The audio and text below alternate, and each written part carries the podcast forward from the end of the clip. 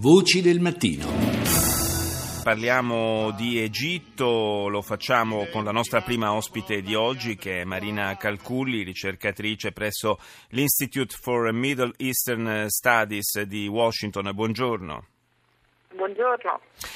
Dunque, Buongiorno a voi. eh, grazie. Eh, sì, mh, per lei ovviamente non è, non è giorno, è mezzanotte passata a Washington. Eh, parliamo della- dell'Egitto sulla scia di- del caso di Giulio Regeni che, eh, se vogliamo, ha un po' eh, puntato l'attenzione, ha, ha un po' alzato il velo su eh, tante, troppe violazioni e storture del sistema eh, di polizia e di giustizia eh, del paese nordafricano.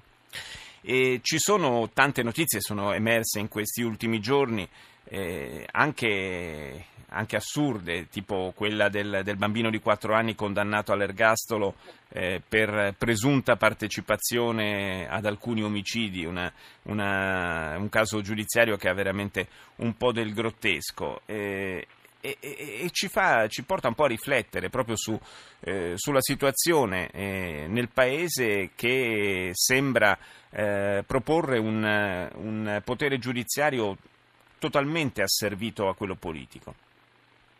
Assolutamente, beh, ma questo non si può mh, comprendere se non si considera che l'Egitto dal 2011 ad oggi ha passato, eh, attraversato una rivoluzione, un governo interimario dei militari, quindi una giunta militare, eh, delle elezioni politiche che hanno portato al governo un, eh, i fratelli musulmani che poi però si sono distinti insomma, per l'incapacità di governare il paese. E poi nel, nel luglio del 2013 c'è stato un colpo militare, un colpo di Stato eh, militare guidato appunto dal, ehm, dall'esercito e eh, un processo che poi ha portato all'elezione del presidente Al-Sisi. Quindi è uno Stato che ha attraversato diverse fasi molto problematiche, quindi è uno Stato di fatto fragile. La polizia eh, in, queste, eh, diciamo, in, queste vari, in questi vari tornanti si è indebolita moltissimo, è stata prima oggetto di critiche, so- soprattutto durante la, la- la rivoluzione, e poi però è piano piano ehm, stata come dire, riabilitata proprio grazie al, al sostegno dei, eh, del regime, al sostegno dei militari ed è diventata poi uno degli strumenti principali proprio per la preservazione del potere, un potere di fatto fragile, un potere di fatto eh, fragile proprio perché ha bisogno, come tutti i poteri fragili, di basarsi prevalentemente sulla coercizione. Adesso eh, negli ultimi mesi eh, sono finiti in carcere moltissimi giornalisti, gli attivisti per i, eh, per i diritti umani o comunque anche nelle proteste sindacali ehm, sono prevalentemente insomma, in carcere, ce ne sono oltre mille, eh, i casi di tortura documentati sono eh, centinaia.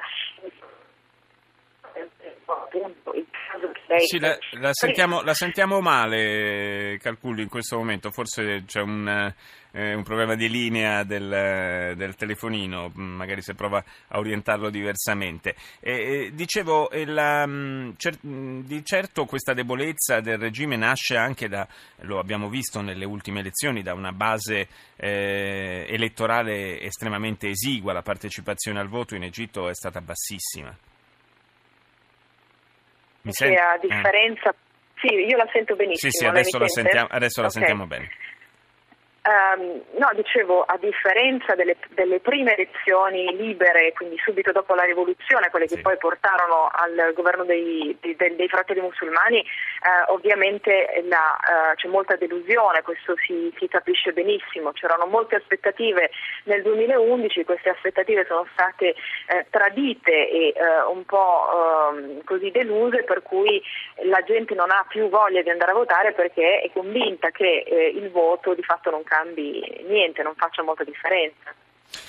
Torniamo per un attimo al caso Regeni, oggi c'è una commemorazione al Cairo e domani poi insomma mh, sarà il, eh, un, eh, il primo, me- il primo mese appunto dal, eh, dal suo omicidio. E, e continuiamo tutti a, a chiedere, a invocare eh, chiarezza su, su quanto è accaduto, Eh, il rischio è che un intreccio di troppi interessi porti alla fine a, a un, nulla, a un nulla di fatto, a, a chiudere questa, eh, vicenda, voltare pagina senza che si sia fatta chiarezza, si sia eh, detta fino in fondo la verità.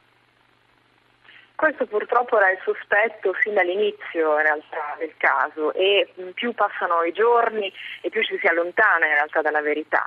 Una verità che poi eh, però purtroppo come tutte le verità che non si riescono a trovare sono quelle più eh, evidenti, più lampanti e, eh, mi sembra quasi ehm, scontato dire che insomma, la verità non possiamo andarla a cercare da nessun'altra parte se non l'Egitto, eh, insomma, tra eh, le, le, le, zone grigie di quel regime di cui abbiamo parlato eh, adesso. Insomma, prima lei ricordava appunto il, eh, il, il, la condanna di un uh, bambino di 4 anni per addirittura 4 omicidi e 6 tentati omicidi nella regione del Fayum. È chiaro che eh, eh, non solo ha del grottesco questa cosa qui, eh, ma ci, ci, dà anche l'idea della banalità del male, se vogliamo, o addirittura eh, forse della demenzialità eh, del male, di un regime che ehm, è diventato isterico proprio per la paura di, um, così, di, di, di perdere uh, il controllo di qualche area del paese e che appunto possa poi trasformarsi in una ulteriore rivoluzione, in un'ulteriore uh, tensione politica, evidentemente perché la tensione politica è tanta in Egitto e il malcontento è tanto e quindi il, è un regime che in questo momento sta cercando di contenere uh, assolutamente con tutti i mezzi uh, qualsiasi forma di sovversione, qualsiasi forma di dissenso. Sì, un regime magari debole all'interno ma che si fa forte della eh, sua utilità, tra virgolette, per eh, l'Occidente che sostiene evidentemente il, il eh, regime del generale Al-Sisi. Io ringrazio Marina Calculli per essere stata nostra ospite, le auguro buonanotte a questo punto, più che buongiorno.